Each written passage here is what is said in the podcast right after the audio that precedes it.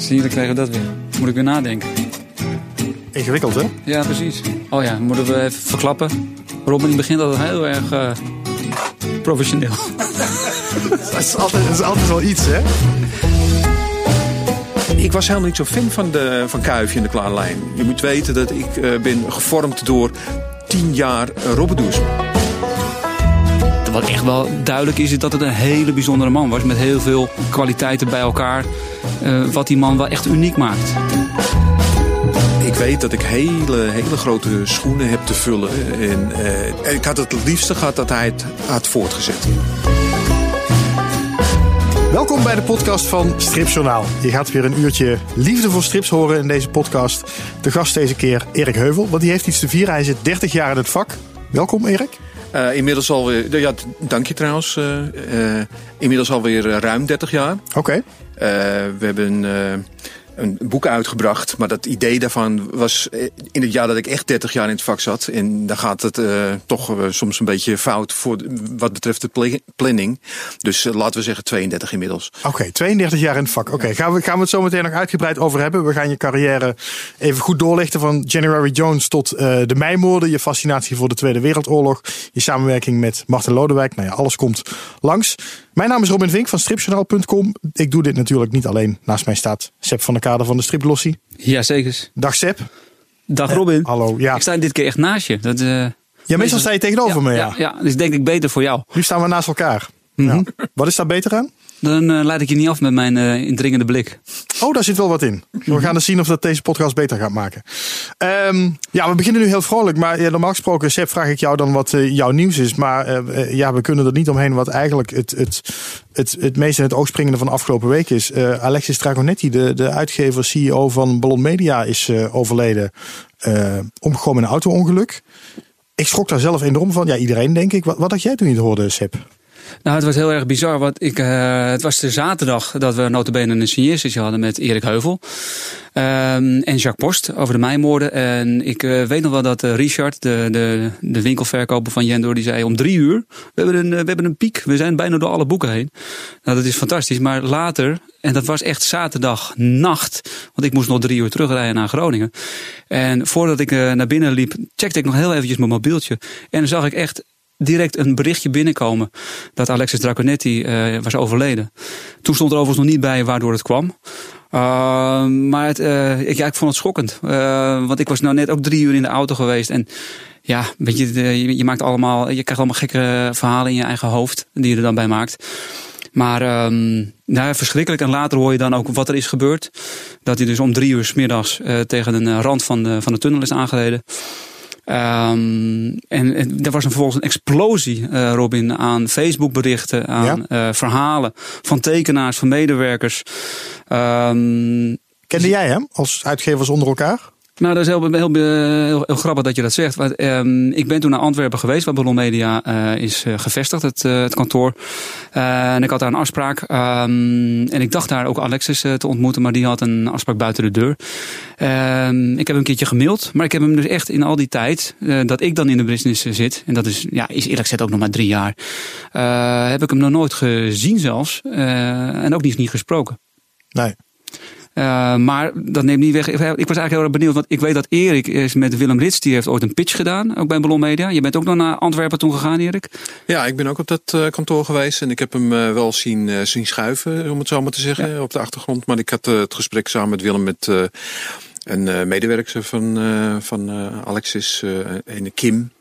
En uh, hem toen ook niet gesproken. Maar ik dacht, ja, wie weet wat er in de toekomst nog mogelijk is. Dus je, je kent hem wel, je weet uh, van zijn reputatie, van zijn gedrevenheid. Ja. En uh, een enorme tragedie natuurlijk. En ook wat, wat jij zegt, toen ik het bericht hoorde, dacht ik van waar, waaraan, weet je wel, een jonge man. En, ja. Maar ik weet hoe bijvoorbeeld bepaalde aandoeningen een sluipmoordenaar kunnen zijn. Weet je, dat je iets onder de leden hebt en opeens zomaar omvalt. Dus in die richting dacht ik eerst, voordat ik dacht aan een auto-ongeluk. Ja. Ja, ik had een beetje hetzelfde. Ik zag het pas uh, op zondagavond, want het is zaterdagmiddag gebeurd. En zaterdagnacht eigenlijk ja, is het bekendgemaakt. Heel snel. Ja. Nou, zondag barst alle social media los. Maar ik heb zondag geen social media gezien. Ik zat uh, met familie en... Um, had een familiedag toch? En ik had familiedag van ja. de hele familie. Nou, wel gezellig hoor. Maar, um, uh, en toen aan s'avonds zag ik, toen kwam ik thuis en toen zag ik mijn mail. En toen kreeg, had ik dat bericht van Ballon Media in mijn mail. En toen schrok ik ook wel. En er stond ook geen oorzaak bij. Dus ik ging meteen zoeken, googlen van, hé, maar hoe, wat is er dan? Nou, wat ik wel van deze tijd vind, is je zag gelijk zelfs een filmpje op, op internet. Um, waarin ze dan ook filmden uh, met alle mensen uh, rondom die auto. Die nog de brokstukken aan het waren wegvegen. Ja, dat is wel deze tijd. Er wordt gelijk een filmpje van gemaakt, wordt op YouTube geplaatst. Dat was voor het nieuws toch, denk ik? Dat was HLN.be ja, dat, ja, of zo, dat is echt gewoon het nieuws. Maar het wordt ook gelijk weer in beeld gebracht. Ik vond het echt heel heftig. Ja, dat is wel zo confronterend. Want, Vind ik wel. Er zijn natuurlijk nabestaanden die, die uh, met die beelden op hun netvlies uh, gaan uh, fantaseren wat daar gebeurd is. En wat er met hun geliefde is gebeurd. Dus daar moet je eigenlijk, vind ik wel, terughoudend mee zijn. Nou, en wat ik heel opmerkelijk vond is, omdat ze het zo nadrukkelijk in elk, elk, elk persbericht of persbericht, in elk nieuws bericht aangaven. Hij is met zijn Porsche tegen de tunnel aangereden. Ik denk, ja, Porsche.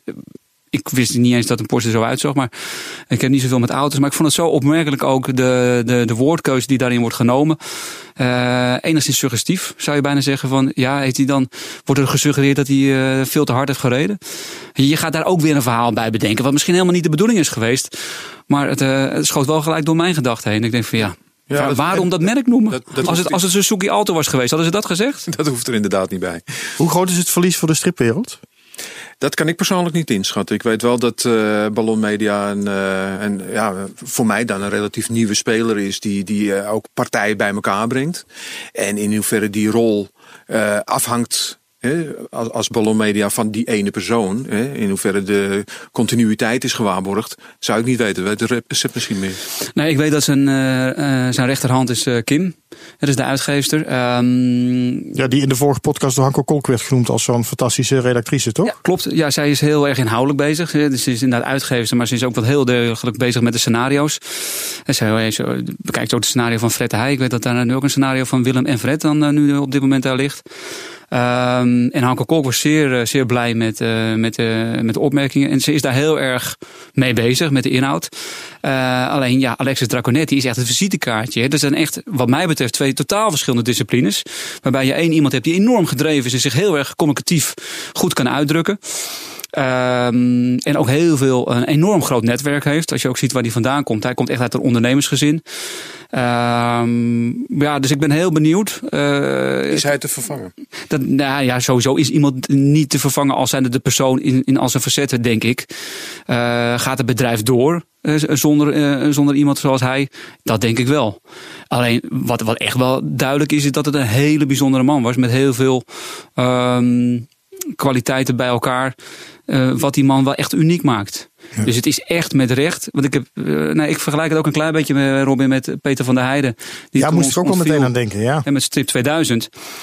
Uh, ook verschrikkelijk. En dat was natuurlijk in Nederland dan een heel prominente uh, figuur. Die uh, door middel van zijn enthousiasme en zijn gedrevenheid heel veel partijen in gang wist te zetten. Nou, dat is iets wat ik als een, als een soort blauwdruk ook op de Alexis zou durven te leggen. Door zijn gedrevenheid wist hij partijen in beweging te brengen en bij elkaar te brengen. Ja, dat zijn kwaliteiten. Ja, dat is echt niet iedereen toegedicht. Nee. Ik wil niet zeggen dat Kim dat niet kan. Um, maar ik ben, ik ben uitermate nieuwsgierig. Maar ik weet, ik weet echt daar ook niks van. wie dat dan zou kunnen zijn. Um, dat is nog te vroeg, denk ik ook. Dat is ook, ja, precies. Daar moeten we misschien. Ja, ja bij, is wel een interessante bij vraag. Bij Strip 2000 heb het ook een tijd geduurd voordat bleek dat het zonder hem, eh, zonder Peter niet, eh, niet door kon. Dus, ja, uh, ja. Ik heb Alexis Dragonetti nooit uh, gesproken. Ik heb hem vorig jaar wel één keer gezien op een uh, symposium waar ik toen voor uitgenodigd was. Wat ging over het, uh, het striperfgoed. En daar hield hij een presentatie. En uh, ik, ik, vond hem wel. Hij was ook gewoon echt heel inspirerend daarin. Ik vond hem. Hij, zijn presentatie stak wel boven de rest uit, wat mij betreft. En um, toen dacht je nog van. Nou, leuk. Ik straks misschien even een praatje met hem maken. Maar hij was alweer weg. Hij bleef niet hangen voor het middagprogramma. En um, ja, maar hij heeft, hij heeft toen wel die ene keer wel meteen indruk op me gemaakt, moet ik zeggen. Um, ja, wij zitten nu hier over om te praten. Maar wij ja. kennen hem eigenlijk alle drie niet echt goed. Ik heb een bericht van iemand die hem een stuk beter kent. Uh, dat is Philippe Delzien, tekenaar van Jommeke. Eigenlijk de belangrijkste strip van Ballon Media. Um, en hij heeft dit bericht over um, uh, Alexis Dragonetti achtergelaten. Verhalenvertellers en beeldenstormers zijn hun kleine draak kwijt. Veel te vroeg. De man die met zijn nooit aflatend enthousiasme, zijn stralende lach en onuitputtelijke begeestering iedereen voorzag van de nodige extra brandstof om dat te doen wat auteurs doen: verbeelding tot leven brengen. De mensenwereld schoonheid bieden. Alexis is niet meer. We zien hem niet meer, horen hem niet meer en voelen hem niet meer. En toch loopt hij al sinds die zwarte zaterdag rond in mijn hoofd. En zie, hoor en voel ik hem. Dat komt omdat Alexis bovenal een warme, echte en waarachtige ziel was. Een bezieler van dingen. Een locomotief voor een trein vol kleine en grote taaltovenaars en beeldmakers. Wanneer een grote geest zoals hij was verdwijnt, blijft zijn gedachtengoed eeuwig resoneren. Een waterbron waaraan wij steeds kunnen herbronnen. Wij, vertellers en kunstenaars, hebben de plicht om ter zijner eer nog meer en beter en indringender ervoor te zorgen dat schoonheid in beeld en taal verkondigd en uitgegeven wordt. Is dat een zware opdracht? Nee, want zelfs fysiek niet meer tussen ons blijft hij ons inspireren. Goede Alexis rust zacht. Of nee, kom spoken, onze deuren staan open voor altijd, maestro. Indrukwekkend. Ja, Ja. mooi. Het is ook een, overigens, een, eh, Philippe Dalzin is ook een hele, eh, hele aardige, zachte, aardige man. Eh, maar die kent inderdaad de elektrische draconet heel erg goed. En wat ik heel erg mooi vind, Robin, aan, hiervan, is dat het een, een maker is die zich op deze manier uitlaat. Kijk, dat een collega's of collega's dat doen, ehm, ja, dat, dat, dat, dat kennen we. Maar dat zoveel makers zich vol, ik zou bijna zeggen, liefde uitlaten over deze man, dat vind ik heel veelzeggend. Ja. ja, we gaan hem missen. Oké, laten we het over iets anders gaan hebben. Erik Heuvel is hier bij ons eh, met een prachtig jubileumboek. 30 jaar in het vak. Ehm, Erik, jij zei net al... wa- Want ik dacht dus inderdaad al, ik zat jou dat boek te lezen. En toen dacht ik, ja, maar January Jones begonnen in 1987. Dat is meer dan 30 jaar. Ja. Maar dat zei je dus net ook al. Eh, het, het boek heet dan 30 jaar in het vak, maar je bent eigenlijk alweer ietsje verder. Ja, eh, je- het moment dat je er geld mee gaat verdienen, dat was voor mij een soort eh, grens. Hè. Voor, tot die tijd eh, was ik als autodidact in opleiding. En dan gaf ik eh, voornamelijk mezelf eh, les door gewoon eh, de adviezen uit de stripwereld op te volgen. Mijn aller, aller, allereerste contact met iemand uit de stripwereld was Ruud Straatman.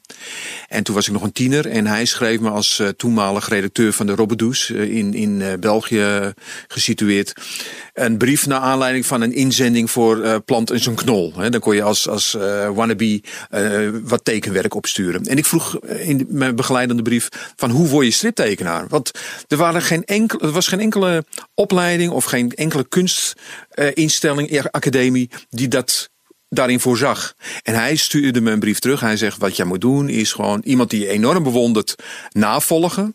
Gewoon natekenen. En als jij echt talent hebt, dan ga je op een bepaald moment ga je er iets aan toevoegen. En dan ga je op de, op de schouder van, die, van, die, van dat voorbeeld ga je staan. En dan ontwikkel je jezelf. Nou, dat heb ik dus een hele lange tijd gedaan. Een hele tienertijd. Nou, dan kwam de militaire dienst. In de militaire dienst kwam uh, een beetje dat moment dat je denkt van... wat wil ik eigenlijk met mijn leven? En toen dacht ik, weet je wat? Ik heb dat, dat kleine talentje. Daar ga ik mee woekeren. Ik ga proberen als autodidact... want ik dacht nog steeds van, er is geen opleiding. Ik had nog wel een LOE-opleiding in dienst. Dat ik nog eens een keertje aangeschaft. Maar dat stelde ook helemaal niks voor. ja, het was, uh, ik, ik heb hem nog thuis liggen. En ik ben toen, uh, nadat ik uit dienst ben gegaan, heb ik een baantje gezocht. Maar puur met het idee van dit is niet mijn carrière. Dit is alleen maar om uh, de huur te kunnen betalen.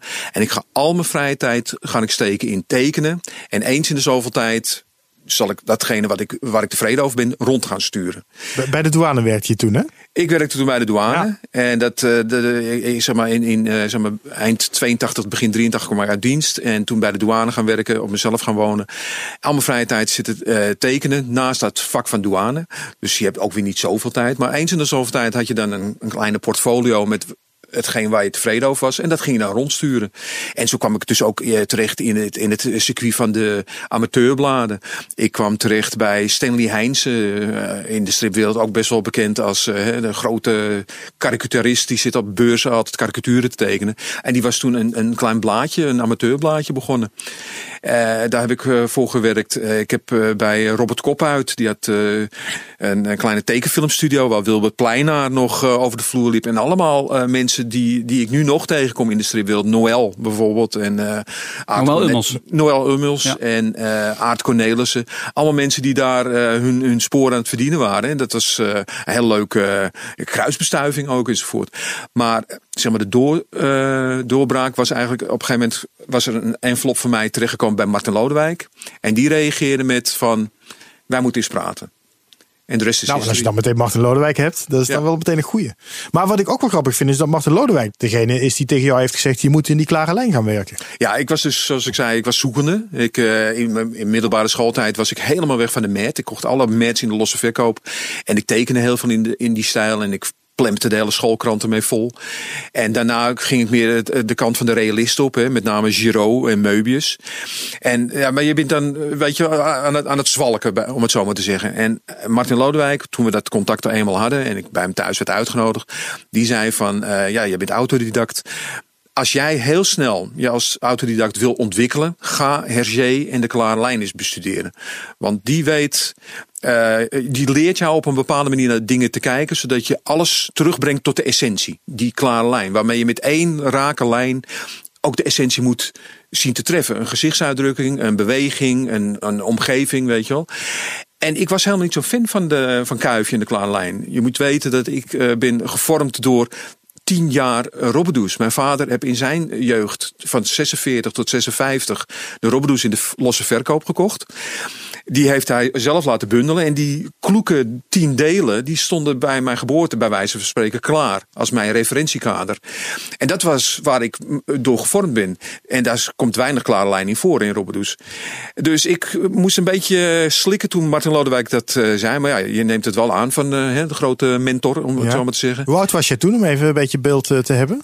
Nou ja, dat was uh, vlak voordat het uh, echt het, uh, dat ik er wat mee ging verdienen plaatsvond. Dus 26, 26, 27. En toen was je ook bewust vrijgezel, toch? Ik was bewust vrijgezel. ik ik wist dat als je. ja, het is leuk is namelijk dat jouw echtgenote nu hierbij aanwezig is, hè? Ja, ja. ja. ja ze mag er wel even bij, hoor. nee, oh, microfoon weer dicht. nou, gelukkig zat de microfoon heel eind van eraf, dus. nou, maar inderdaad, ik kijk het is ook zo, dat kan ik wel makkelijk zeggen. En dat zeg ik ook wel vaak. Van, ik was bewust vrijgezel. Maar ik kwam ook gewoon niemand tegen aan wie ik mijn hart verloor. Dan is het ook wel makkelijk om dat buiten de deur te houden. Maar inderdaad, uh, al mijn vrije tijd uh, zat ik gewoon te tekenen. En dat is natuurlijk moeilijk te combineren als je ook een, een volle baan hebt. Hè? Dus, uh, maar goed. Ik uh, kwam bij Martin Lodewijk en uh, die, die adviseerde dus die klare lijn. Dat ben ik gaan doen. Maar de, de achterliggende gedachte van Martin was, die zocht een assistent.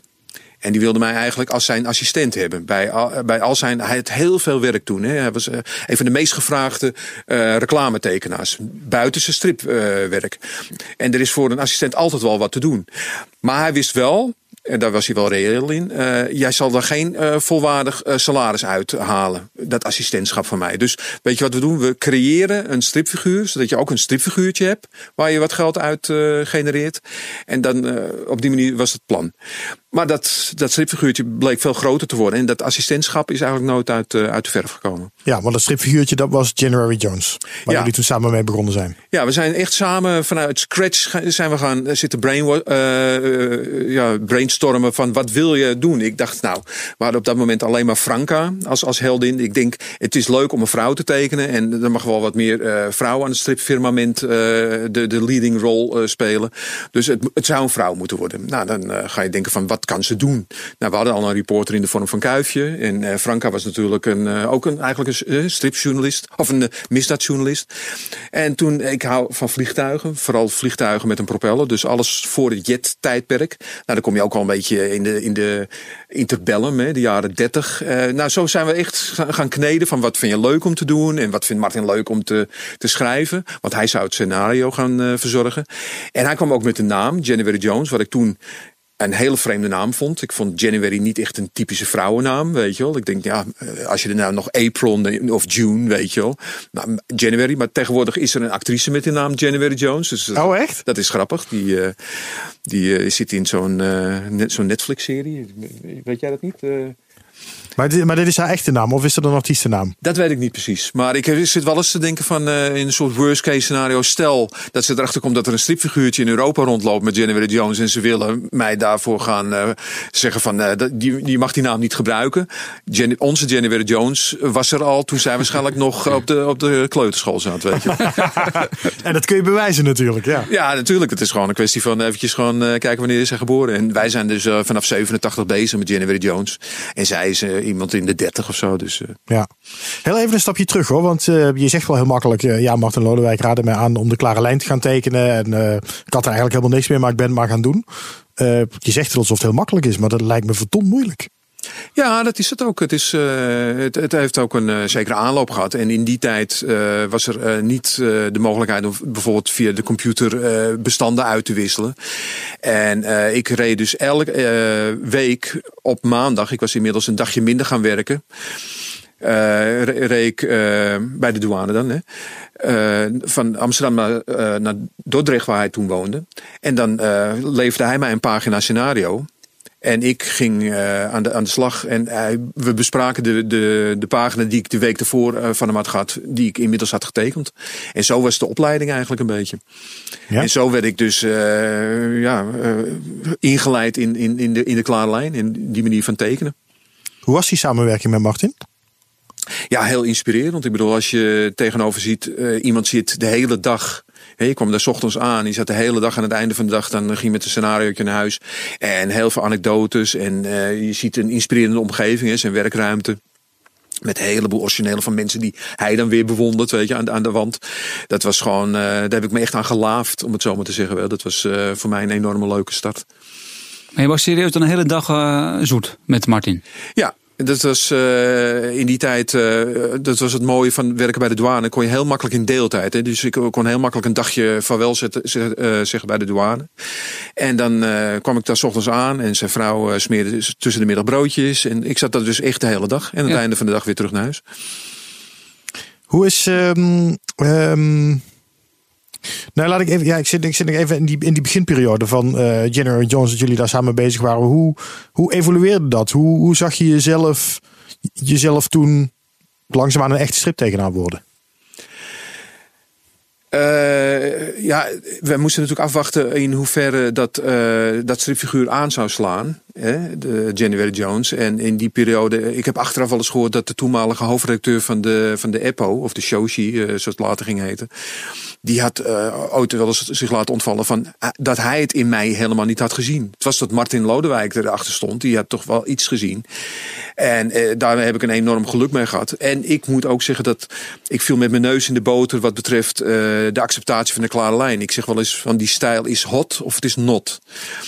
En ik zit nu, heb ik wel eens de indruk, een beetje in de periode dat het een beetje not is. Hè. Dan kom je wel eens op beurzen, ook in Frankrijk, in Angoulême. En dan zeggen ze, nou, dit is wel uh, een beetje ancient, hè. een beetje ouderwetse manier van strips maken.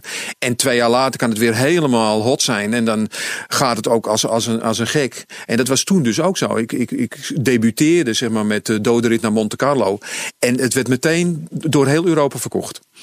Dus het werd door alle landen, uh, zeg maar echt van, uh, met uitzondering, want ze had toen nog het IJzeren Gordijn.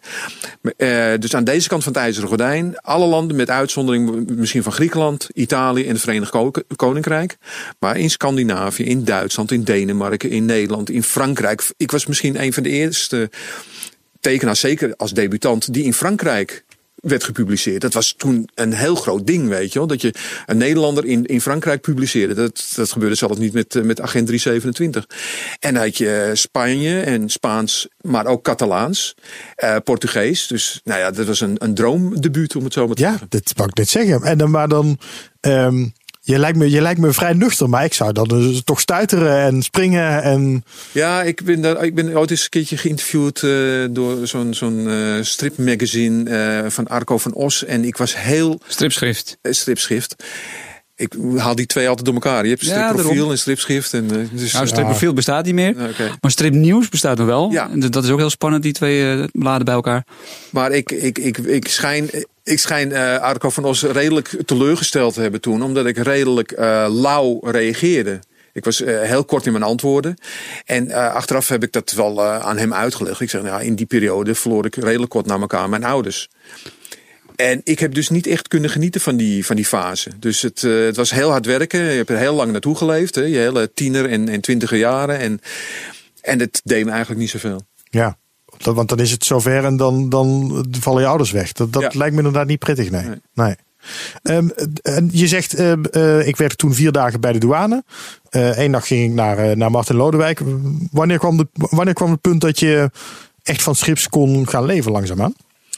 Nou, op een gegeven moment eh, ging eh, die ene dag eh, zeg maar in deeltijd van de douane weg. En dat werden er twee en dat werd op een gegeven moment zelfs drie. Dus op een gegeven moment werkte ik nog maar twee dagen bij de douane. En de rest van de tijd, dat is mooi van de, bij de overheid. Hè, ze kunnen je niet weigeren. Je- mag dat, dat recht uitoefenen om in deeltijd te werken.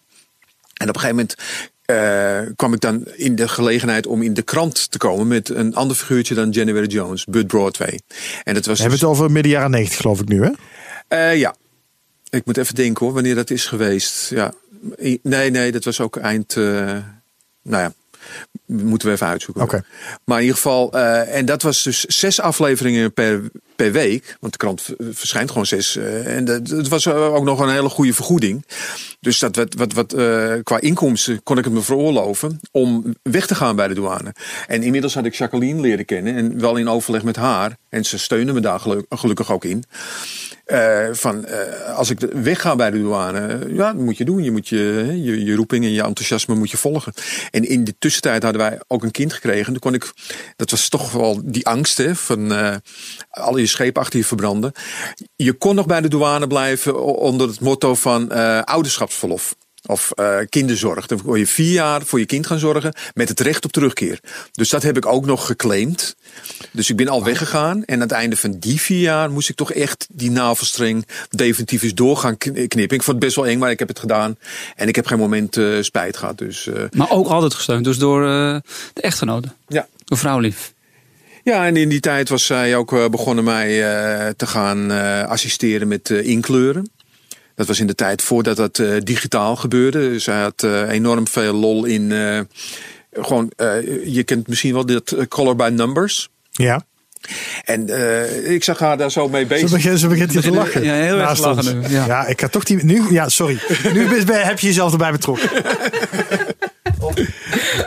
Krijg je wel de een microfoon erbij. nuffig, Hoor. Dat, eh, Wat zei je? ja, een beetje nuffig hoor. Dat, eh, Nou, maar Maar ja, jij zette de nummertjes, Erik. Nee, nee, zo werkt het niet bij, eh, bij strips in kleuren.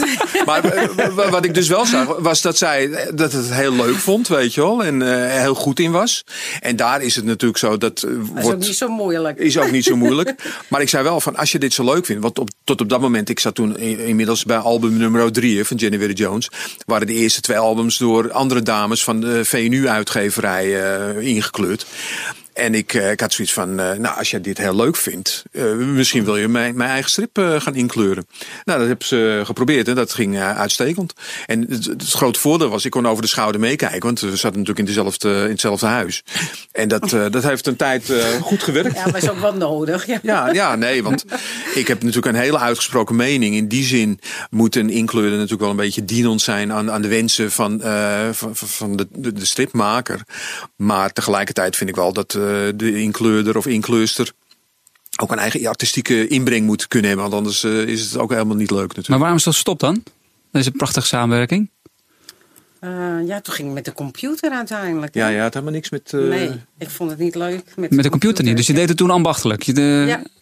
Wauw. Nog eh, met de hand en eh, met de gouache, ja. kwastje op dat eh, vond ik wel blauwdrukken. eh, heel Ja? leuk eh, om te doen. En ja, we hebben één keer met de computer gedaan. En, eh, Ja, want zij kreeg er op een gegeven moment ook eh, werk bij. Hè? Dus er werd toch wel herkend ook vanuit de redactie van de Shoshi dat, ze- dat zij goed was en dat ze beschikbaar was. En ze heeft ook werk van Alois heb ze ingekleurd. Ze Alois Oosterwijk. ja. Ja. En ze heeft eh, voor eh, Scouting Magazine een stripfiguurtje wat elk eh, eh, magazine eh, vulde, Scouty, eh, heb je inge- ingekleurd. Dus je kreeg er ook werk bij. En het was allemaal leuk zolang het, het eh, analoog was, om het zo ja, te maar ik zeggen. heb nog mijn eigen werk. En ik was ook net als jij gewoon altijd aan het werk. Ja. En dat vond ik ook niet zo fijn. Nee, want Jackie, je hebt het ook gecombineerd zoals ik het een tijd met Ja. de douane heb gecon- gecombineerd. Werkte zij en werkt ze nog steeds op de tram. En maar ook in deeltijd. Dus op die manier hadden we allebei een deeltijdfunctie en allebei een, eh, een artistieke functie. Maar wel jammer dat dat eigenlijk dan op een gegeven moment stopte, dat inkleuren. En ehm, eh, Nee, doordat hoor, die computer kwam. had eindelijk een beetje vrije, vrije tijd. Oh, dus je vond eigenlijk wel prettig dat, eh, dat die druk ja, eraf was. Nee hoor, ik vond het eh, wel goed zo. En over die schouder meekijken door Erik is natuurlijk ook geen pretje. Nee, zeker niet. Erik, ik vroeg me af, January Jones is op een gegeven moment is dat gestopt. Omdat eh, Martin eh, te veel ander werk kreeg. Die, die maakte scenario's, jij tekende.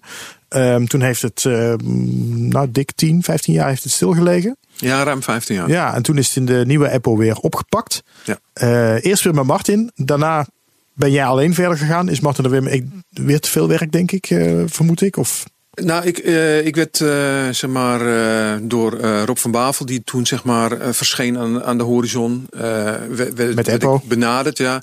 Hij zegt, ik, wil, ik wil dat op gaan starten en, en January Jones hoort daarbij. En ik was January Jones eigenlijk een beetje uit oog verloren. Ik had eh, jarenlang eh Bud Broadway gedaan in de krant. Dat had negen titels opgeleverd. Ik heb eh Geheim van de Tijd, eh, die jullie allebei eh, zo goed kennen. En, Ja, precies. helemaal eh, hebben hebben we Frits de Jonker, toch? Geschreven door Frits Jonker, meen. Frits Oh, Jonker, je hebt die ja. huiswerk gedaan ondertussen. Ja, zeker. Ja, hier hadden we het over net voordat we de opname ingingen. En wij kenden er niet heel goed allebei, eh, Seb. Nee. El- Elk kwartaal, geloof ik. Nee, maar in ieder geval, eh ik wil 4,5 jaar eh Bud Broadway, 4 jaar, eh, zeg maar, het geheim van de tijd. Dus Jennifer Jones was helemaal op de achtergrond gekomen, verdwenen. En ik kwam nog wel eens op een stripbeurs, maar eigenlijk niet meer. Want die albums van eh, Bud Broadway en ook Geheim van de Tijd, die waren er niet. Het werd voorgepubliceerd en dat was het dan. Dus er was ook geen gelegenheid en geen noodzaak om een stripbeurs te bezoeken. Maar toen ik daar wel weer eens kwam, werd ik constant werd ik aangesproken van dat January Jones, dat was zo leuk. En, en eh, ga je daar nog eens wat mee doen? En toen begon ik toch te denken van misschien hadden we daar toch wel goud in handen, weet je wel, eh, Martin en ik. En het feit ook dat het dus meteen eh, door heel Europa verkocht werd. Hè. Op een gegeven moment had ik alle buitenlandse oplages bij elkaar opgeteld en kwamen we op, op 67.000. Nou, kom daar nog maar eens om tegenwoordig, weet je wel. Ja, dat is gigantisch veel. Ja. Maar dat geeft je trouwens ook, de- even terug naar je, je met je werk kunnen stoppen. Dat geeft je ook wel een mooie financiële basis, denk ik, toch? Ja, dus eh, toen ik eh, na vier jaar ouderschapsverlof echt op het punt aankwam van ga ik voor die twee dagen per week nog weer, weer terug bij de douane. Toen was het heel makkelijk om, om te stoppen. Want nogmaals, dat Bud Broadway in het Algemeen Dagblad, 4,5 jaar, dat was bijna een vaste baan. Maar dan ook een heel riant en goed betaalde vaste baan. Maar ja, opeens vind ik van de ene op het andere moment werd ik door dat er een nieuwe eh, hoofdredacteur kwam. Die had een andere visie. Dat, dat soort dingen gebeuren eenmaal. Werd ik eruit gekikt. Terwijl ik nog nooit een wanklank had gehoord. Hè. Er waren nooit klachten van lezers. Dus ik zag het helemaal niet aankomen. Ik had net ook een soort eh, verhoging van de paginavergoeding eh, ook gekregen. Dus nogmaals, ik zag het niet aankomen. Volgens mij maakt iedere striptekenaar dit wel een keer mee. Ja, dus dat, dat is ook allemaal niet zo'n ramp. Hè. Een, een- een deur sluit zich en een, ergens anders opent zich een raam. En, maar ik had wel zoiets van, ik heb eigenlijk helemaal geen vak. Hè. Ik was al inmiddels weg bij de douane. Ik heb geen vakdiploma. Ik heb een middelbare schoolopleiding. Toen ben ik op mijn veertigste nog begonnen met de opleiding voor leraar geschiedenis. Ja. Omdat ik ook iets achter de hand wilde hebben om te kunnen doen.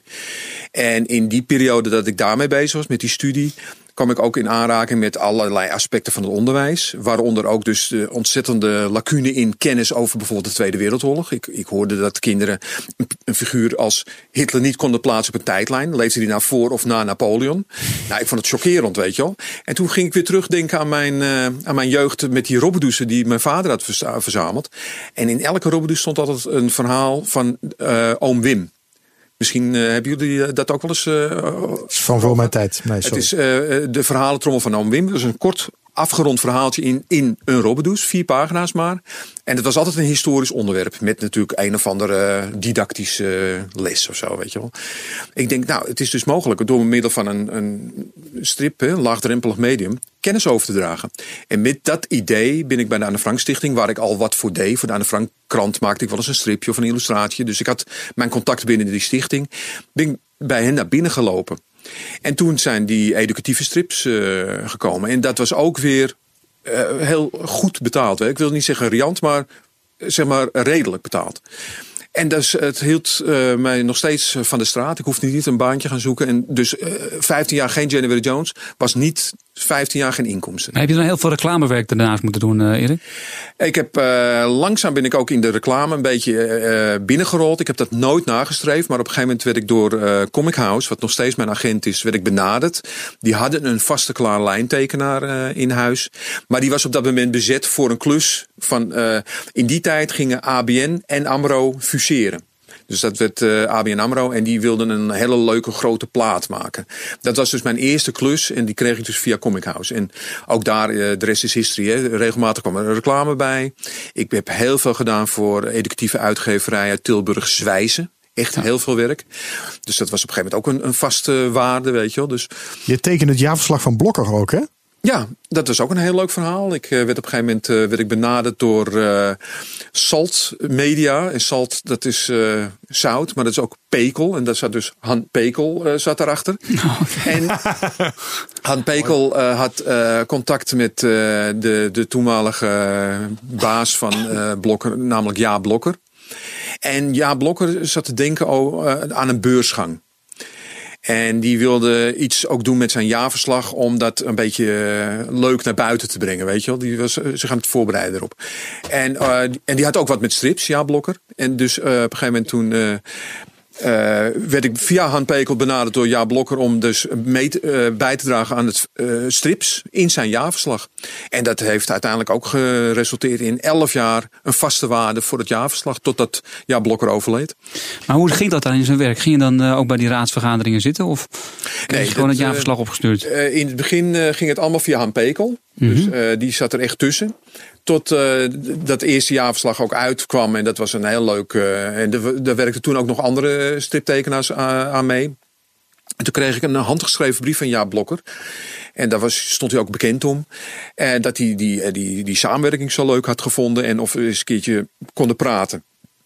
iets wilde doen. En hij zat ook te denken in, in termen van uh, ja, misschien een puzzel of uh, dingen wat, wat hij gewoon in zijn winkel mm zou kunnen verkopen, weet je wel. Het was nog helemaal niet duidelijk dat het gewoon een voortzetting was van dat eerste jaarverslag. Uh, Han Pekel werd door, eigenlijk door jaarblokken dus redelijk grof gepasseerd. Hè? Dus een rechtstreeks contact. En dus ik, ben, ik heb die man ontmoet. En bij dat eerste gesprek kwam het plan om dat eh, strips leveren aan het jaarverslag. En daarmee dat jaarverslag, wat per definitie een heel saai boekwerkje is, leuk te maken. En dat is uh, op die manier verder gegaan. Maar nooit een puzzel gemaakt? Nooit een puzzel gemaakt en nooit iets anders uit voortgekomen. Ik heb in de tijd dat ik met de Anne Frank Stichting ook op zoek was naar bijvoorbeeld financiering voor uh, die educatieve strips. Dat was toen nog helemaal niet duidelijk dat het ministerie dat zou gaan doen. Mm -hmm. Ben ik ook, Jaap, wel, wel, ja, ik was inmiddels uh, laagdrempelig. Je, kan, je komt zo bij die man binnen. Heb ik hem gevraagd van, is dat niet wat voor, uh, voor u, hè, voor, voor de blokkenzaken? En die zei toen van, meneer Heuvel, heb je eigenlijk enig idee hoe rijk de Anne Frank Stichting is? Echt zo van, laten die dat zelf maar uh, financieren. Mooi. En, en heb je dan nu, uh, het gaat nu niet zo goed met blokken de laatste jaren. Voel je daar dan nog iets bij? Of denk je van, nou ja, dat heb ik ooit gedaan, prima. Of, of ja, ik, uh, een beetje mee met het concern? Uh, ik weet uh, uh, natuurlijk, hij is overleden, hè, dus hij maakt het gelukkig niet mee. En voor hem ben ik daarom blij. Ik bedoel, ik had hem een leven tot in de honderd had ik hem gegund. Maar oh, de teleurgang van die zaak, en dat is puur uh, ja, waarschijnlijk in, uh, verkeerd inschatten van uh, de mogelijkheden van internet. De internetverkoop van blokkenzaken heeft nooit zo goed gefunctioneerd. En het is misschien ook wat groot gegroeid. Op een gegeven moment had hij veertien dochters in de holding. Dus je weet, ja, met Xenos en Mars Kramer, Hoying, Leen Bakker, Tuincentrum Overvecht, Intertoys, Bart Smit. Nou, je, het houdt niet op, weet je wel. Dat was allemaal onderdeel van blokken geworden. En uh, hij was een bezielende uh, ja, hoofd van de raad uh, van bestuur van de holding. En met zijn wegvallen, ja, er kwamen toch mensen met minder energie, zeg maar, op die plek terecht. En ja, ik heb tot op het moment dat hij overleed, heb ik eigenlijk met hem samengewerkt. Ik weet toevallig dat hij de cover van de laatste jaarverslag wat ik voor hem heb gemaakt, heeft hij nog bekeken. En daarna is, om het zo maar te zeggen, de stekker eruit getrokken. Dus maar ook na zijn overlijden is het ook uit de samenwerking met jou gestopt? Ja, meteen. Abrupt. Oh, echt? Ja. Zijn broer, uh, uh, die had uh, waarschijnlijk niks met, met strips. En andere mensen hadden ook niet met strips. En het, het was ook best wel een, een, een goed betaalde, dus voor Blokker een dure, ja, hoe moet ik het zeggen, frivoliteit van, mm -hmm. van toevallig Ja Blokker. En eh, de, de, de, de, de erven die eh, ja, was over, weet je wel. Dat eh, stopte abrupt. Maar hier wordt ook weer duidelijk hoe bepalend één persoon kan zijn. Hè? Ja. En want we begonnen natuurlijk de uitzending met Alex Draconetti. Maar in deze zie ik dus ook in het eh, verlengde hiervan. Zie ik daar wel bepaalde. Maar het heeft eh, Ontwikkelingen. toch ook weer voor, voor andere leuke dingen gezorgd. hè. Ik weet niet eh, of ik eh, zelf eh, in die zin eh, een, anekdote aan eh, mag dragen. Altijd. Maar eh Jaap Blokker had dus een broer, Ab Blokker, en die woont in, eh hoe heet die, eh miljonairsenclave rond Antwerpen, Braschaat. Ja. En eh eh Blokker had weer een buurman met wie die eh sportte. eh, fietsen, geloof ik. En die man kwam wel eens bij Ab over de vloer. En die zag die jaarverslagen daar liggen. En die zei, aan, naar aanleiding van de strips die hij zag, met die man, tenminste dat is mij verteld, hè, met die man wil ik ooit samenwerken. En zijn eh, PA of zijn personal assistant, die, die eh, heeft mij eh, jaren later benaderd. Want in die tijd eh naderde het 40-jarig bestaan van die man zijn bedrijf. En zijn eigen 70ste verjaardag. En eh, ik werd uitgenodigd en daarvoor werd ik eh, in dienst, eh Diemans eh privéjet naar Monaco gevlogen. Zo. En eh, toen zijn we Mocht jij toen ook mee? Kijk nu de vrouw aan van Erik nee. Heuvel. Nee, Vrouw niet mee. Niet bij die eerste besprekingen. En, ook niet bij, en ook niet bij de tweede bespreking, maar bij het feest wel. Kijk. Eh, om, om een lang verhaal kort te maken. Ik, eh, eh, die man wist ook niet precies wat hij wilde. Hij wil de, bij, de, bij de verjaardag van zijn eh, bedrijf wilde hij een mooi jubileumboek hebben. En dan wilde hij hier en daar een, een stripje, een strookje van drie plaatjes en daar een cartoon en dit. Maar samen met, met mijn agent van Comic House hebben we aan- het idee in de hand gedaan om de geschiedenis van zijn, verhaal, van zijn bedrijf volledig te verstrippen. En zijn eh, assistent, die mijn eerste contact was met het bedrijf, oh, een hele aardige eh, figuur, die, eh, die vond dat ook helemaal geweldig. En die wilde daar wel bij bijdragen. Die had al heel veel voorwerk gedaan, mensen geïnterviewd. Dienstwerk kon ik gebruiken in het scenario. Want deze man, die was, die verder wel anoniem wil blijven, die was daar wel voor, voor te porren. Dus lang verhaal kort, ik heb 15 eh, stepping stones, zo noemden ze dat, of milestones in dat bedrijf eh, aangedragen gekregen en daar eh, steeds verhaaltjes gemaakt van vier pagina's. Dus dat resulteerde in 60 pagina's strip. En dat, eh, dat heb ik geschreven en getekend. En bij het feest uiteindelijk, waar dus Jackie wel mee ging. Eh, toen eh, werd het in, ik geloof wel in zeven talen aan, aan de gasten. Er waren 200 gasten in Monaco. In het, eh, het Maritiem Museum. Van, waar ook Jacques Cousteau aan verbonden was geweest. Op steenworp afstand van het paleis van, van het Koninklijk Huis van, van de Grimaldi's. Daar was het feest. En daar werden die boekjes uitgedeeld. Dus dat was een mooie kroon op het werk. Wauw, Erik Heuvel in het jetset leven. Ja, dat was iets heel bijzonders. Ja, wauw. Maar je moet nu weer 100 jaar wachten voor een, eh, voor een vervolg, of niet? Nee, er zijn nog wel eh, meer ijzertjes in het vuur voor andere projecten. Maar daar eh, kan ik gewoon in dit stadium helemaal niks over zeggen. Maar ja, dit heb jij met de mijnmode niet kunnen bieden, Seb, volgens mij dit. Ik hoorde een oplage van 200. Wij hebben de 200 overtroffen hoor. Nou, maar, oh, dus er komt, een, er komt ook een mooie jetset vlucht naar Monaco aan. Nou, we moeten nog wel even Ron Poland noemen. Die heeft nog eh, een, het laatste doosje van de mijnmoorden heeft hij zojuist opgehaald bij de studio, eh, Erik Heuvel. ja? Ja, Dus het is nu echt helemaal op. het is nu echt helemaal op. De hardcover is nu op. Toch niet echt helemaal, want jij hebt mij toen eh, een paar doosjes eh, gegeven. Oh, die bij jou liggen ze nog. Dus we kunnen allemaal rechtstreeks bij jou bestellen nu. Ik, heb, eh, ik neem ze dan mee daar waar ik weet dat ik niet te gast ben van een uitgever. Hè. Ja. Dus dan zit ik op eigen titel. Dat is bijvoorbeeld Knokken, maar zodra ik in augustus ook eh, in Kampen. Dan neem ik ze mee. Iedereen dan naar Erik kan. Heuvel. We gaan het straks weer over de mijmode hebben. En eh, ik kan alvast eh, verklappen dat dat ene exemplaar dat dan nog eh, vrij over is. Ik dacht dat het eh, laatste exemplaar is. Ja, die gaan we weggeven. Het laatste Laatste exemplaar. hardcover is ja. het. De Ja. laatste hardcover gesigneerd. Nou, dat. Blijf daarvoor luisteren. Ik wilde nog eerst... We hebben nog zoveel te bespreken. Eh, je niet lukken, Robin. nee. nou, er zit op zich geen eindtijd aan. Dus eh, wat mij betreft in ieder geval. Ehm, nee, want we hadden het ook nog even... Daar waren we nog blijven hangen bij hoe je bij de Anne Frank Stichting begon met die educatieve strips. Daar heb je echt een beetje je handelsmerk van gemaakt ook uiteindelijk. Ja, ik ben eh, natuurlijk eh, ver voordat ik überhaupt dacht om striptekenaar te worden. Dus voordat ik in militaire dienst ging. Toen dacht ik aan het einde van de middelbare school van... ik wil leraar geschiedenis worden. Maar ik moest nog in dienst. Dus ik heb een eh, jaartje via uitzendbureaus allerlei eh jobbies gedaan... totdat ik werd opgeroepen. Wat voor jobbies, eh, Erik? Ja, het is, het is meestal toch de, de, de, de loopjongen van de foto, van, hoe noem je dat, van de, van de postkamer. Dat soort achtige dingen, weet je. Ik heb bij de ABOP, de Algemene Bond Onderwijs en Personeel, heb ik een half jaar gewerkt. Dus, nou ja, je kan het zo gek niet bedenken. En in ieder geval bij de ABOP, dat is wel grappig dat ik dat zelf nu uh, aandraag, kwam ik er dus achter dat uh, de ambitie om, te willen, uh, om een leraar te willen worden, dat uh, zou vereisen vier jaar studeren voor bijna gegarandeerde werkloosheid. ja, dat was echt. Het waren dat, andere tijden, dames en ja, heren. Dat was de Terug tijd van minister Pais. Dus wie kent hem nog? Dat hebben we het echt over eind jaren 70. Want in 80 ging ik in dienst. En uh, ik denk, nou, ik heb geen zin om vier jaar uh, te leren en dan ben ik gegarandeerd werkloos. Dus ik heb dat idee een beetje laten varen. En ik denk, nou, ik heb gelukkig die militaire dienst nog om dat moment van beslissen voor me uit te schuiven. Uh, maar in ieder geval, dat ik, ik, voel dus wel dat gemankeerd uh, geschiedenisleraarschap in mij, in mij. Ik zit ook altijd met, als ik zit te signeren met mensen, praatjes te maken. En uh, bijvoorbeeld ook over de mijmoorden. En dan vertel ik van, ja, dit klopt en dat klopt. En dit is helemaal echt. En dit is generaal die en die en die heeft dat en dat gedaan. In, dat strip, in de stripverhaal komt een generaal van Koltits komt voor. Die heeft dus een, een kwalijke rol gespeeld in, in, in Rotterdam. Maar in, in Parijs heeft hij een hele goede rol gespeeld. Hè? Maar dat, uh, dat moeten mensen zelf maar verder uit. Maar had jij je studie nou afgemaakt? Nee, ik heb uh, die studie uh, in deeltijd gedaan. het is een studie van vier jaar. En het laatste jaar zou bijna alleen maar bestaan uit, uit stage. Hm. Dus ik heb wel alle educatieve vaardigheden en ook de geschiedenis zelf heel goed bestudeerd. Maar die, dat laatste jaar van stages heb ik niet gedaan, omdat ik inmiddels door de eerdere stage van jaren 1, 2 en 3 erachter was gekomen dat het misschien toch niet mijn ding was. Hè, want je komt bijna altijd in het VMBO-onderwijs terecht. En die kinderen zitten eigenlijk niet te wachten op geschiedenisonderricht. En, misschien uh, wel met een mooi stripboek erbij.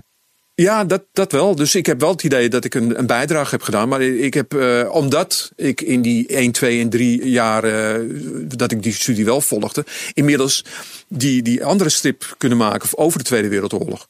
En dat was dus ook weer een opstapje naar heel veel werk en toestanden. Dus de noodzaak waarom ik die studie eigenlijk volgde om eventueel voor de klas te gaan staan als ik geen werk zou hebben, die was er niet. Die is er ook nooit gekomen. Ja. Oh, met die stage stond je zeker voor de klas? Of niet? Dat waren proef. Ja. ja. Ja, oh, en daardoor kan je dus ook die conclusie trekken van die kinderen zaten er niet op te wachten. Ja, ik heb, uh, dat is wel jammer. Uh, ik, bijvoorbeeld uh, via mijn zoon kwam ik erachter dat het ook anders kan werken. Dat je je eigen stages in de hand hebt. Dat je gaat zoeken waar je stage wil lopen. Maar in die opleiding die ik toen volgde, misschien is het inmiddels ook anders. Dan had je een stagebureau en die regelde dat voor jou. En ik kreeg dan steeds een stage in mijn schoot geworpen. Waarbij ik op een gegeven moment na het eerste en de tweede keer kwam ik steeds op dezelfde school terecht. En die school, dat was echt, het was een gebouw wat zelfs in de voormalige DDR een slechte naam zou hebben gehad. De, de betonrot uh, zorgde ervoor dat het een stuk uit het plafond viel en, en de, de, de vitrages werkten niet meer. Het was echt heel erg depri. En ik ben erg gevoelig voor hoe, hè, feng shui, hè, hoe de mhm. omgeving op je inwerkt. Dus ik vond het helemaal niks veel, dit hele onderwijs. Dat ik zo graag kennis wilde overdragen. En ik merkte ook hoe leuk dat was. Want bijvoorbeeld op die studie zelf, hè, aan de educatieve faculteit hier in Amsterdam, ben ik op werkweken geweest naar Turkije, naar Berlijn en naar Potsdam. En die docent die vertelde een leuk verhaal. En wij als studenten hingen aan zijn lippen. En dat, dat hoop je dan zelf ook wel. Dat je op zo'n zo'n manier uh, les kan geven. Ja, dat, is het idee dat ik heb bij de geschiedenisleraar, ja. ja. Maar dat lukte dus niet door de, door, door de omgeving ook waar je zat? Ja, die, die, die kinderen, wat ik zeg, die, uh, die waren wat dat betreft heel erg uh, praktisch. Net zoals eigenlijk mijn, mijn eigen zoon hoor. Ik, ik herken dat inmiddels wel. Erg praktisch ingesteld. Wat heb je eraan? Weet je wel? Wat, wat kan ik hiermee voor het uitvoeren van het beroep wat ik wil, echt wil gaan doen? Weet je wel? Ik, we moesten ook van die opleiding hele leuke uh, educatieve, verantwoorde, leuke opdrachten maken. En ik in mijn eerlijkheid zei dan wel eens, als je dan de klas binnenkwam en die opdracht voorlegde, dan kwam zo'n kind naar je toe en die zei dan, meneer, telt dit mee? En dan zei ik heel eerlijk, nee, telt niet mee. Oh, dan was ik zo kwijt meteen, weet je Oh, dit herken ik. Ja, mijn vader heeft heel lang voor de klas gestaan. Hij is net twee jaar met pensioen. VMBO-klas. Uh, precies dit. Ja. ja. Wat ik ook heel erg leuk vond, Erik, dat je zei, ik ben erg feng gevoelig. Want ik ken jouw tekenkamer. Dus ik herken me er helemaal in, Erik. Wat dan? Dit moet je even uitleggen, hè? Ja, nee, het is echt prachtig. Als je dit, nou ja, jij bent tien jaar geleden toch bij Erik geweest? Ja, ik ben, ja, ik weet niet of je het nog weet, Erik. Ik, ja. ik ben ooit... Um, mijn, mijn carrière, dat jij dat nou moet memoreren. Zeg. Ja, tuurlijk. Mijn carrière op de school van journalistiek is geëindigd eh, bij Erik Heuvel eigenlijk op een goede manier. Ja. Um, nee, ik moest, mijn, ik moest een, uh, ja, ja, ik heb een studie afgemaakt, ja. Ik moest een, um, ik moest een eind, een, uh, hoe noem je dat? Een, een, eindwerk moest ik inleveren, een radioreportage. Dat deed ik toen over educatieve strips. Omdat ik dacht, ik vind strips leuk. Uh, kan ook best op de radio, waarom niet? Ook al kun je niet zien. Maar toen had je nog en lang toen haar. heb ik onder andere, Ja. toen had ik nog lang haar. Toen ben ik uh, onder andere bij. eh, nee, daarom. toen ben ik onder andere bij Erik langs geweest. En daarna heb ik tien jaar stil geweest. En ben ik op een gegeven moment ook hier bij BNR gaan werken. En pas later is weer die connectie bij mij gekomen. Achteraf denk ik wel stom dat ik dat toen niet meteen gezien heb. Dat je daar van journalistiek en strips een hele mooie combinatie kan maken. Dus die is pas veel later weer opgekomen. Ja, er, maar zijn, er zijn inmiddels toch ook eh, van die, van die eh, eh, zeg maar journalistieke stripmakers. Hè? Die worden Ook eruit. dat, eh, ja. eh, en mee is geloof ik naar de, naar de eilanden geweest. Waar de vluchtelingen... Ja. Vanuit NRC Handelsblad, klopt. Ja. Ja, ik ja, denk dat... en ehm Nee, Margrethe Heer doet natuurlijk heel veel op het Joe educatieve Secco, terrein. die wil ik noemen. Ik, wil, ik dacht, ik wil even een naam noemen. Joe Ja. Secco, ja. Ja, nee, maar ik, ik, ik heb- ben eh, ook altijd van, eh, van mening geweest dat eh, strips veel meer is dan alleen maar Tom en Jerry-achtig eh, geweld.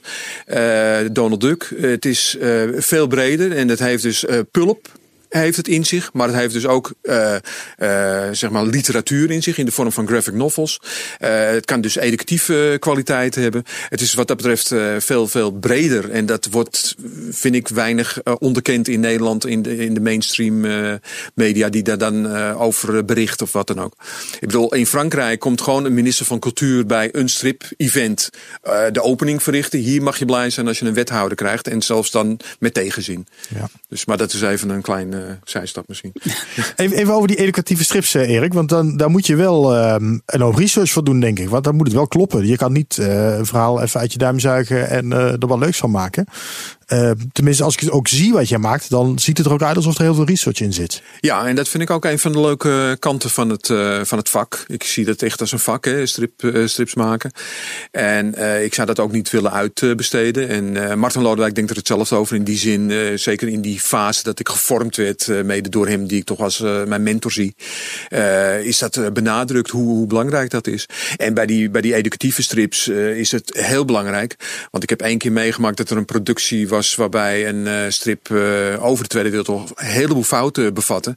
En bijvoorbeeld als je iets maakt over de Holocaust en je hebt daar foutjes in, dan heb je de mensen die de Holocaust ontkennen. En die gaan dan zeggen van kijk, dit klopt niet. Dus Oh. dat hele verhaal klopt ook niet. Dus je, je voelt een enorme verantwoordelijkheid om het te laten kloppen. En daarom was ik ook blij dat ik bij de Anne Frank Stichting binnen ben gelopen met dat idee. Want ik wist zeker, dit wordt heel goed ingekaderd met allemaal eh, professionals en mensen die dat gaan begeleiden. En eh, het is ook teamwork daar geweest, waarbij dus eh, eh, op een gegeven moment zelfs bij het tweede deel, wat dan echt over de Holocaust gaat, zeg maar deskundigen uit heel Europa werden ingevlogen. Ik kan me nog herinneren dat jij in een interview onlangs nog zei in Quest History. Dat je zelfs een embleem, embleempje van, op een schouder van het, van het, van het legeruniform, volgens mij van de Duitse soldaten, stond dan omgekeerd. Nee, nee, je, je hebt wel bijna goed. Ja, met één oog dichtgelezen, Het, ja. het ging eh, over. eh, en dat, heb ik, dat is wel grappig dat je daarover begint. Want ik heb het vanmiddag nog aan de hand gehad. Mhm. dit, dit, dit voorbeeld. Eh, ik heb eh, op een eh concentratiekampak, hè, de streepjes. Oh ja, dat was het. Ja. heb ik de, de driehoek. En die driehoek die kan allerlei kleuren hebben. hè. En een rode driehoek is bijvoorbeeld dat je een communist bent of socialist. En een roze driehoek die is heel bekend, dan ben je homoseksueel. Gele driehoek, dan ben je joods. En ik had die op dat gevangenispak gezet alsof het een piramide was. Dus op de brede basis. En hij Ja. hoort omgekeerd staan op de punt. En die is op die manier in het album gekomen. En niemand, ook mensen dus eh, die over mijn schouder meekeken in de schetsfase binnen de Anne Frank heeft mij daarop gewezen van dit is fout. Het was iemand van eh Staatsmuseum Auschwitz uit Polen, een Poolse eh, meneer, die zei dit is fout. En bij elke keer dat het werd heruitgegeven, vergat ik die correctie door te geven. En toevallig net vanmiddag had ik contact met de uitgever, omdat het toch binnenkort die trilogie, het is nu gebundeld, die drie albums tot een trilogie, dat het waarschijnlijk een herdruk gaat beleven. Ik zeg, die, die driehoek moet nu goed komen te staan. Dat is vanmiddag toevallig net eh rechtgezet. Ja. Want dat vind je wel belangrijk, merk ik. Ja, ik vind het heel erg irritant eh, als, als ik daar eh, fout in maak. En dit vond ik een hele grote fout. Maar er zijn ook andere dingetjes en dat is dan minder belangrijk. Wel. Maar dit is, dit is ja, eh, ding van de holocaust. Dat, eh, dat hoort echt helemaal 100% goed te zijn. Ja. Wat vind je kleine fout? Wat is er wel eens doorheen geslopen van je achteraf ook dacht van, ja, Uh, nou, bij January Jones heb ik al eens een, een, een Duits machinegeweer op drie poot getekend. Uh, en die spelen allemaal in de jaren dertig, die verhalen. En er was een lezer en die schreef dan een brief naar de redactie. Ja, dit is een MG 42. En 42, dat, dat getal is altijd het jaartal. Dus het was een wapen uit 1942. En het derde deel van de Tweede Wereldoorlog trilogie over Indië. Er was iemand die zelf als, als kind in de kamp had gezeten. Uh, met die man heb ik nog steeds contact. En die zei, ja, die, die gamellen, die, die zagen er anders uit. Weet je, waarbij we de latrines, hè, de poep uit de greppels uh, schepten. Dat zag er anders uit. Dus dat zijn dingen die zijn aangepast. Maar daarvan denk ik van ja, hij heeft in één kamp gezeten. Is dat exemplarisch voor alle kampen. Dus daar kan je nog eventueel mee wegkomen, weet je wel. Ja, ja. Um, maar ook in het verhaal, want we hebben het nu vooral dan over de tekening. Waarvan ik kan voorstellen dat je heel. Je kan er heel veel documentatie voor raadplegen. En hoe ziet de auto of een vliegtuig eruit, of een geweer, of nou ja, wat je noemt. Um, maar als je een verhaal gaat schrijven dat gebaseerd is op de werkelijkheid, dan heb je heel weinig vrijheid, kan ik me voorstellen, om dat verhaal zijn loop te laten gaan. Of heb je dat ja, niet? De, de artistieke vrijheid is in die zin beperkt. En je moet uh, je, wat dat betreft, uh, zeg maar, onderhevig maken aan de educatieve doelen die je wil. Uh, dus het verhaal hebben we wel gezamenlijk gemaakt. Maar dat, dat, dat, uh, dat is uh, ingekaderd. Weet je. kan niet wat, dat, wat dat betreft te veel free willen. Maar de, gelukkig is het wel zo dat de periode van de Tweede Wereldoorlog is zoveel beeldmateriaal. Dat was bijvoorbeeld heel anders bij een strip als Quaco. Dat gaat over de transatlantische slavernij in de 18e eeuw. Nou, daar heb je niet zoveel foto- en filmmateriaal. Ik kan zelfs zeggen, daar heb je helemaal geen foto- en filmmateriaal. Nee. Dan moet je alles baseren op uh, prenten, schilderijen, museumbezoek. Uh, uh, bijvoorbeeld Suriname, Paramaribo. Ik denk, nou, dat gaan we mooi, dat Paramaribo wat nog behouden is gebleven, gaan we lekker tekenen. Ik zag het al helemaal gebeuren. Maar dat blijkt een Paramaribo te zijn, wat is ontstaan na een hele grote stadsbrand. En Kwako's leeft in Paramaribo voor die stadsbrand. Nou, ga dan maar eens naar hoe Paramaribo eruit zag voor die tijd. Dus uh, dat is. Maar kun je dat niet met een beetje fantasie invullen dan? Of wil je dan echt dat het ga je dan echt heel erg doorzoeken tot het zoveel mogelijk klopt? Ja, het zoveel mogelijk doorzoeken tot het klopt. En op een gegeven moment uh, Ineke Mok, de initiatiefneemster van Quaco, die ook het scenario heeft verzorgd. En ik hebben Suriname bezocht. En er was daar een, een, een Nederlander, maar die inmiddels uh, zijn vaste residentie in, in Suriname heeft. Een architect ook. Een, een, een, autoriteit op dat gebied. En die wist me alles te vertellen van hoe de huizen van Paramaribo eruit zagen. Die had zelf ook wat tekeningen ook gemaakt.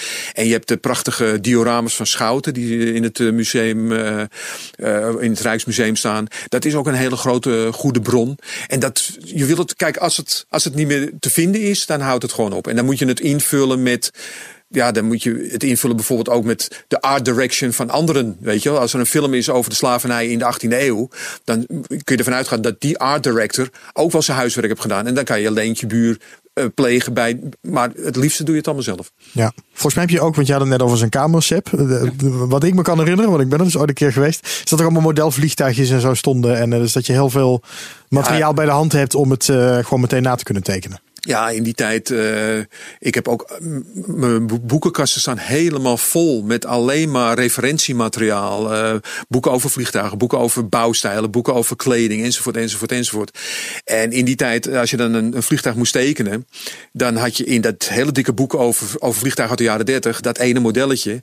Maar je moest hem op heel veel plaatjes ook in allerlei verschillende andere standen kunnen tekenen. Daar, daardoor leer je wel tekenen. Je moest vanuit niets uh, dat kunnen tekenen. En nu is het gewoon googlen. En dan heb je van het ene vliegtuig zoveel fotomateriaal. Dat maakt het veel makkelijker. En eigenlijk zouden al die boeken weg moeten. Maar ja, dat... Nou wat sommige tekenaars nu zelfs doen, is gewoon de teksten zo'n plaatje van internet. En dan zetten ze het in het, uh, in het storyboard. En dan kunnen ze het een beetje, hoe noemen ze het, squeaken of zoiets dergelijks. Maar dat ze het een beetje kunnen bewegen in uh, driedimensionaal.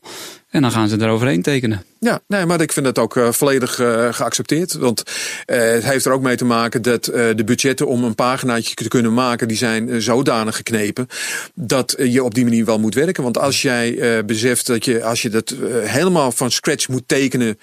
Uh, dan, dan doe je zo lang over een pagina. Dat kan echt niet uit meer.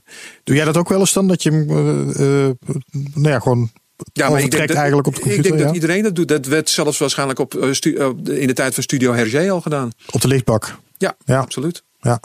Um, nou ja, de Mijmoorden hadden we het al even over. Die ligt daar nu. Um, de, het nieuwste album. Um, dat ja, speelt ook weer helemaal in de Tweede Wereldoorlog.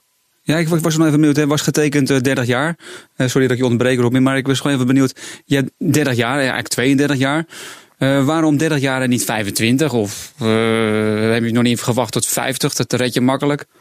Eh, dat, is wel grappig. Dat is ook een soort inside joke met een hele goede vriend van mij. Met wie ik die droom om striptekenaar te worden altijd heb gedeeld.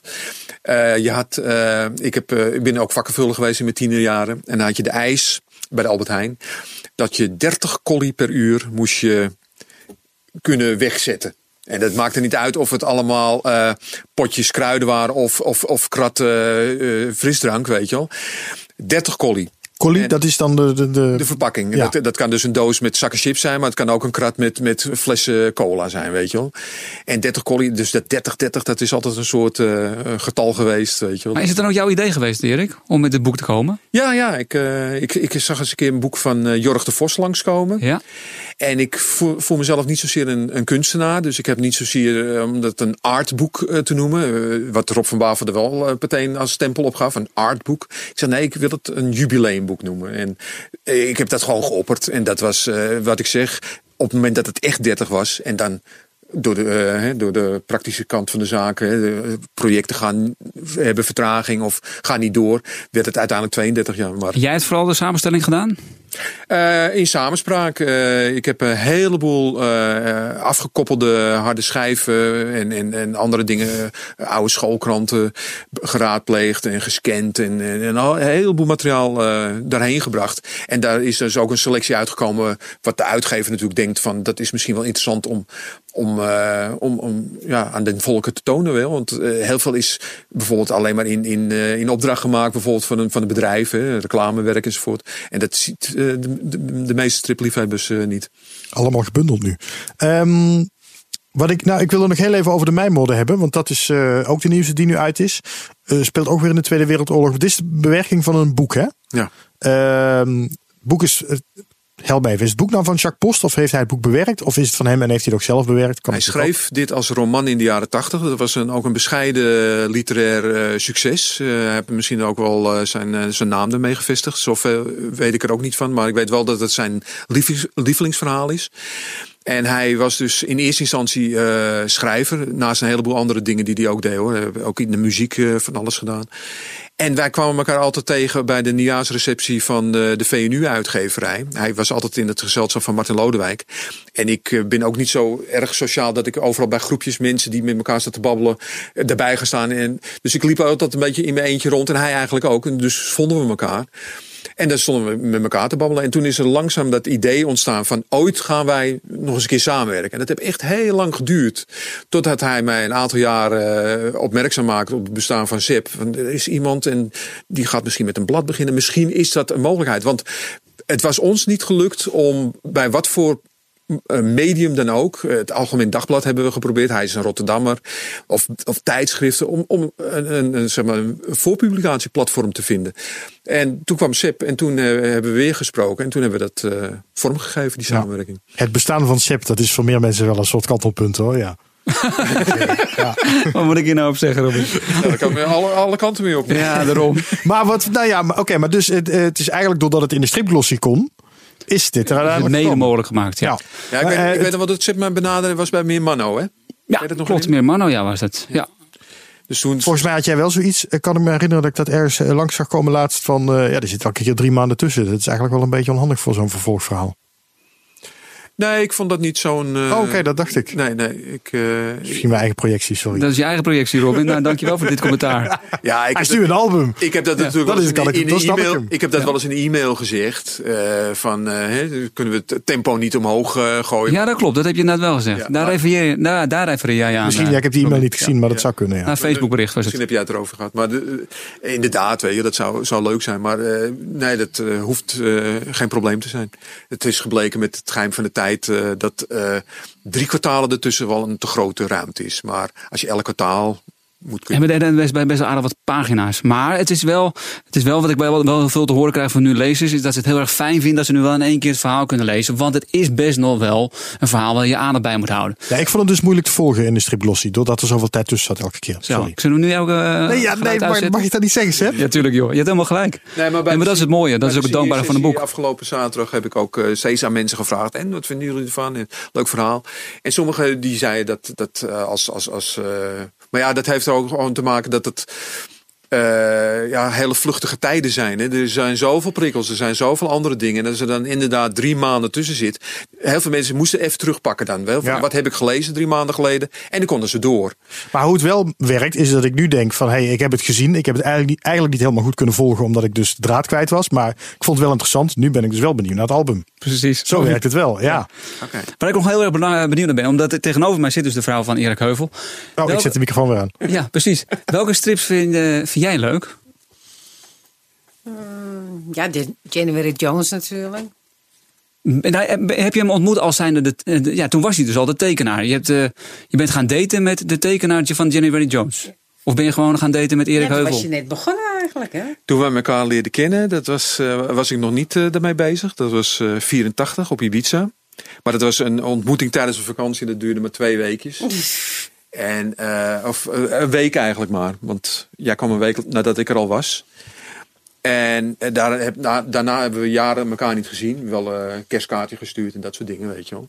En toen we elkaar in 87, eind 87 opnieuw ontmoetten, was ik net begonnen met January Jones. Maar ik heb mij toen wel al in 84 eh, voorgesteld als zijnde Striptekenaar. striptekenaar. als ja, wannabe Ja. was ik toen, weet je wel. Nee, maar dan is het niet gegaan voor het grote geld. Dat, eh, dat is dus de. Ja, daar ben ik ook nog wel eens van beschuldigd. Jawel, hè? Ja, Achteraf. klopt, maar dat is dus, dat kunnen we bij deze recht zetten. Ja, Gelukkig. Heel- Ze is ja, toch op je charme goed. gevallen, Erik. Ja, dat kon ook niet anders. ja. Dat, dat de striptekenaar als het grote geld nog eh, werd gezien. Dat is sowieso wel... Die eh, tijden zijn er geweest. ja dat is wel, eh Ik- heeft wel ik- zo gezien, ja. Ja. Ik moest iets laten horen, begreep ik. Dan moet je even koptelefoon Oh ja. opzetten, Erik. Eh, ja, en jij ook misschien, als je het wil horen. Ja, Ehm, ja pak er maar één die er ligt. Oh jee, zit hij in de knoop? Ja, nou dit. En dan mag je daarna vertellen wat dit is. Wolfman Jack. X-E-R-B. Oh, it's Wolfman Jack Show, baby. Hope cause we gonna be playing some of that bounce off the wall music, baby. See you later, alligator. Well, I saw my baby walking with another man today. Waar zaten we naar te luisteren, Erik? Ja, dat is natuurlijk eh Wolfman Jack. En er was een tijd. eh, tegenwoordig eh, luister ik eigenlijk alleen maar naar nieuwsradio eh, terwijl ik eh, aan het werk ben. Maar in die tijd eh, dat ik eh, de soundtrack van eh, American Graffiti, waar je Wolfman Jack heel regelmatig eh, plaatjes aan elkaar hoort praten, eh, beluisterde, was ik ook aan het eh strip tekenen. Dat was die periode dat ik eh, alleen woonde en allemaal tijd in tekenen stak. En als ik die muziek hoor van American Graffiti, heb ik altijd die connectie met eh, het tekenen wat ik toen deed. Dit is eigenlijk ook een beetje de soundtrack van January Jones. Nee, dat ben ik niet eh, Oh. met je eens. Want eh January Jones is Interbellum. Dat is echt dat. Ik zal. Nee, maar ik bedoel in de zin van dat je toen eh, dat je dit luisterde terwijl je January, January Jones zat te tekenen. maken. Nee, nee, nee, nee, nee. nee. Oh. Want dat was echt die periode wat ik zeg. eh, ik kwam uit dienst en ik ging eh, heel veel tekenen. Daarvoor nog eigenlijk. Voordat ik Jen- eh, Martin Lodewijk ontmoette. Ah. Voor 87. Dus dat- was die periode dat ik eh, een portfolio probeerde samen te stellen. Wat ik dan op een gegeven moment rond ging sturen. En dat kon alle kanten op gaan, weet je. Dus teken ik eh, dat, dat magazine van Stanley Heinze vol. Of dat, dat magazine waar ook Wilbert Pleinaar in, in publiceerde. Met, met Robert Kop uit. Dus probeerde ik ook allerlei verschillende stijlen uit. Dus het is heel breed. Maar wel steeds gekoppeld aan, aan strips tekenen. En tekenen in het algemeen. Ja. Mooi dat ik meteen gecorrigeerd word door de geschiedenisleraar. Want ik dacht inderdaad van het klinkt oud. Past een beetje bij January Jones. Nee, verkeerde tijd. Nee, dit is echt, eh, echt eh, na de Tweede Wereldoorlog. Het luistert nog wel nauw. January Jones vroeg ik mij nog af. ehm, want je maakte dat dus eerst samen met Martin, met Martin Lodewijk. Die is er een paar jaar geleden weer mee gestopt. Eh, nu doe je het helemaal zelf. Ook het scenario. Is dat, is dat ehm, heel anders? Vind je dat January Jones veranderd is? Eh, ik krijg vanuit eh, de lezers eh, te horen dat ik heel goed ingeslaagd ben om hem op te volgen. Ik probeerde ook in die traditie het verhaal te vertellen. Dus ook wat Martin Lodewijk regelmatig doet. Zo'n kleine asterixje in een tekstbloem en dan een verwijzing van dit is authentiek of dit is echt gebeurd en dat soort dingen. Dat wil ik er wel inhouden. Maar ik weet dat ik hele, hele grote schoenen heb te vullen. En het is voor mij. Ik had het liefste gehad dat hij het had voortgezet. Maar na 15 jaar pauze ging hij voortvarend aan de slag. Dat was ook alweer eh, een kleine 10 jaar geleden. Toen was hij dus 70. En heeft hij in een rap tempo eh, deeltjes 5 en deeltjes 6 geschreven. En toen begon het weer te stagneren. En de uitgever had toen heel veel geïnvesteerd in het eh, opstarten van de serie. Die had bijvoorbeeld alle oude delen digitaal laten inkleuren. Dus eh, er was hem veel aan gelegen dat er continuïteit in zou zitten. En Martin en ik hadden de afspraak: hij zou nooit met een andere tekenaar January Jones eh, maken, tenzij ik daar toestemming voor zou geven. En omgekeerd, ik zou nooit met een andere scenarist gaan werken. Dus als het stagneert, dan eh, sta je voor het blok. En dan wilde ik ook de, de uitgever natuurlijk te willen zijn. Dus ik heb met Martin. Die uitgever was trouwens Jacques Post, toch? Eh, nee, nee, eh, dat was Rob van Bavel. Oh, toen had hij al de, de albumrecht ook. Eh, nou ja, rechten, dat, hoe dat precies zit, weet ik niet. Maar bij Jacques Post heb het nooit gezeten, bij L. De uitgever, oké. Nee. Het, bij, bij Jacques Post kwam Geheim van de Tijd terecht. En op een gegeven moment de educatieve strips. Ja. Maar eh Jennifer Jones, wat ik vertelde toen Rob vanuit scratch begon met wat hij daar nu aan het opbouwen is. Toen zei hij van ja, dat Jennifer Jones hoort er wel bij. En hij is bij mij thuis geweest en eh, liet zijn visie aan mij blijken. En eh, een deel tijdschrift, een deel een fonds met, met allerlei titels. Jennifer Jones hoorde erbij. Ik zeg ja, ik vind het prima, maar dan moeten we wel Martin Lodewijk kunnen opstarten. Ja. En dat was op dat moment nog heel onduidelijk. Maar ja, goed, dat is wel gelukt. Maar het stagneerde weer. En dus ik ben met Martin gaan praten. Ik zeg, ben je het ermee eens? eh, Ook naar Rob toe. We hebben toch een soort verantwoordelijkheid, een verplichting. Dat ik het zelf dan ga proberen te schrijven. En toen hadden we nog een, een kort verhaaltje op de plank liggen. waarmee we de, de, eh, de herstart van onze samenwerking hebben ge- uitgeprobeerd. Dat was een verhaaltje van 10 pagina's. En toen zei ik tegen Rob: van, laat mij een verhaaltje maken van 34 pagina's. Samen met die 10 pagina's van Martin nog. Hebben we dan toch weer een album. En dat is dan een probeerseltje voor mij als scenarist. Want dat moet ik toch maar bewijzen. En dat was dus deel 7, het lijk van Lenin. Er staat dus dat korte verhaal van, eh, van 10 pagina's ook bij in. En eh, inmiddels zijn we al aan het tiende deel toe. Dus ik heb eh 8, 9 en 10 zelf geschreven. Ja. Wat vind je nou leuker, tekenen of schrijven? Als ik heel eerlijk ben, dan denk ik dat de, de rol van de scenarist de allerbelangrijkste is. Ik vind het dus ook heel leuk om te doen. Tegelijkertijd, wat ik al zei, ik had het liefste gehad dat Martin was doorgegaan. Want eh, dat is natuurlijk. eh, het, het komt er allemaal bij, weet je. Het is heel veel werk. Strips maken in sowieso. En ik heb vaak soms. Eh, projecten tegelijkertijd. Hè. Eh, Vorig jaar ook met die enorme eh, hete zomer moest ik jou, zeg maar, de stripklossie bedienen. Tegelijkertijd liep ik ook in de, in de, in de, In de Apple. in de Apple met, met January Jones. Dus dat is soms niet fijn als je dan ook nog eens een keer moet schrijven. En alles wat erbij komt. Hè. Maar je zegt inderdaad dat je sce- scenario vind je heel belangrijk. Maar vind je het leuker? Ja, ik vind het ook heel leuk om te doen. Dus, Maar leuker. Ja, dat is een heel moeilijk. Nou, als, ik, als je met een pistool op mijn hoofd. eh, Bij deze, alsjeblieft. Hier heb je als, je zegt van. Waar haal je die nou vandaan? Joh, Ja, agent 3 te 7. nee, maar eh, ja, tekenen is het allerleukste. Als, ik kan heel, heel erg gelukkig worden van een geslaagde tekening. En dat is een dag later alweer over, want dan vind ik het allemaal weer eh, niks.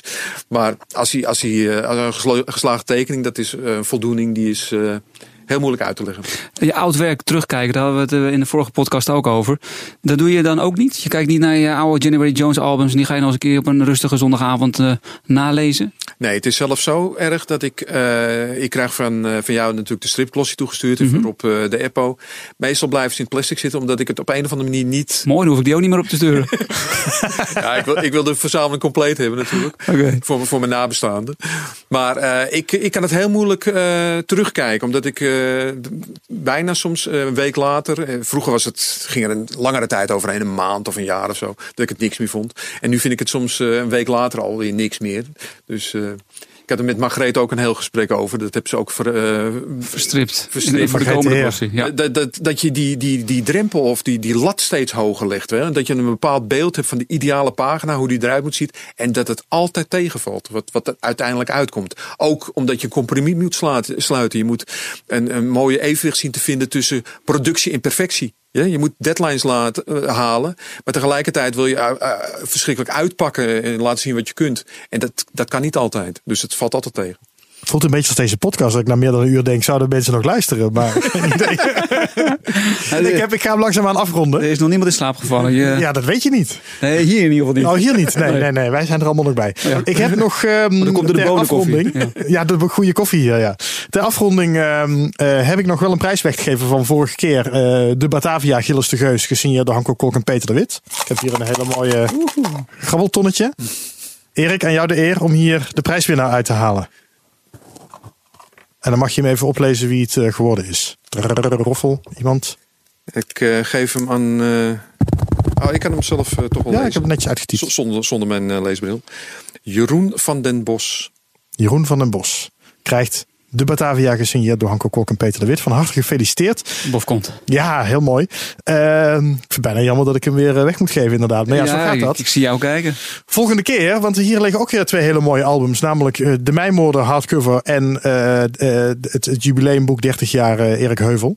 Ehm, die ga jij zo meteen eh, mooi signeren, Erik. Ja. Ehm, die gaan we ook weer weggeven voor eh, eh, de luisteraars van deze podcast. Op stripjournaal.com slash actie kun je je gegevens achterlaten. Maar, eh, net als vorige keer, wil ik daar graag een codewoord bij zetten. Erik, aan jou. Oh, eh, Seb wijst naar je vrouw. lijkt nou, een van jullie twee mag een mooi codewoord eh, bedenken. Nou, Zij wijst nu naar jou, Erik. Moet ik het woord. eh, Ja, een, een woord dat mensen dan moeten invullen daarbij. Zodat we weten dat ze ook naar deze podcast geluisterd hebben. En daar mooi het codewoord invullen. Oké, dan eh, de naam van mijn eerste kat was Rocco. R-O-C-C-O. Rocco. R-O-C-C-O. Ja, dat gaat niemand zomaar raden hoor. En we Dus gaan dat, nog een eh, kwartier door met het interview. Waar komt dat vandaan? Hoe, hoe kom je erop?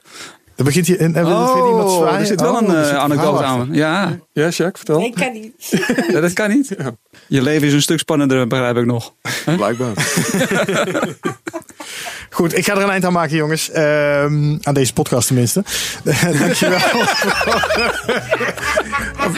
Oh, dus dat touw, dat touw wat je nu tevoorschijn haalt is niet daarvoor. Allemaal veel te flauw. Ehm, goed, dankjewel Erik. Leuk dat je er was. Dank voor het luisteren. Dit was weer de Stripjournaal podcast. Heb je met veel plezier geluisterd? Laat dan een review achter in je favoriete podcast app of geef een rating.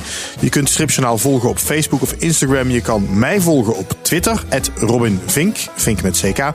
En eh, wil je reageren op deze podcast, dan kan dat natuurlijk via de bekende kanalen of via info.stripjournaal.com. Laat je gegevens ook achter op stripjournaal.com slash actie. Als je eh, de mijnmoorden of het jubileumboek van Erik Heuvel wil winnen. Codewoord is Rocco. En over twee weken zijn we er weer. Dan is Dick Matena hier te gast. Voor nu wens ik jullie veel plezier met strips lezen. En ik zeg tot de volgende keer. Tot volgende keer. Tot ziens. Dat was hem. Zullen we het daar maar bij laten? Ik zou het zeker doen.